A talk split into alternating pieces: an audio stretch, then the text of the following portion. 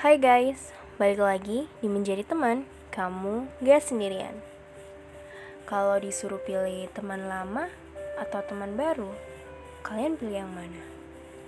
Hmm, bingung ya?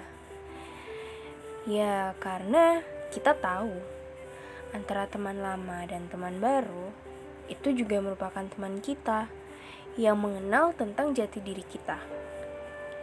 Nah, bicara tentang teman lama dan teman baru, kalau teman lama bisa dibilang mereka itu orang yang tahu segalanya tentang kita di masa lalu.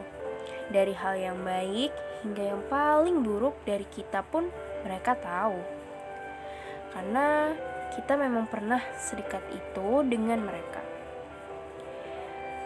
Tapi manusia tetaplah manusia makhluk sosial yang selalu melakukan pergerakan dan mengalami perubahan dengan seiringnya zaman dan waktu. Nah, di sinilah kita bisa menemukan teman baru dari lingkungan baru yang berisikan orang-orang baru. Kalau dibilang kamu melupakan teman lama karena menemukan teman baru, sebenarnya aku nggak setuju sih karena teman lama itu tetap bisa berkomunikasi dengan kita sesuai dengan kehendak kita dan kehendak teman lamamu.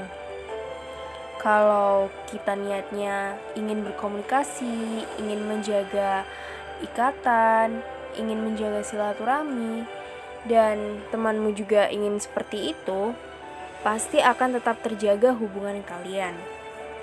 Bukan salah kalian jika menemukan teman baru dan tidak sengaja melupakan teman lama. Karena itu bukan berarti kalian melupakan sih. Kita hanya mengikuti pergerakan zaman di mana saat kita menemukan lingkungan baru, kita juga akan menemukan orang-orang baru. Kita nggak mungkin stuck di satu tempat aja kita juga butuh relasi, kita juga ingin berkembang, dan ya itu kembali lagi dengan diri kita. Kalau misalnya kita berniat untuk melupakan teman lama, ya kamu bukan teman yang baik. Karena teman yang baik itu tidak akan melupakan teman lama dan tidak akan meremehkan teman baru. Kadang banyak yang bilang teman baru hanya tahu covernya aja. Tapi nggak seperti itu. Kadang teman baru bisa bikin nyaman senyaman teman lama.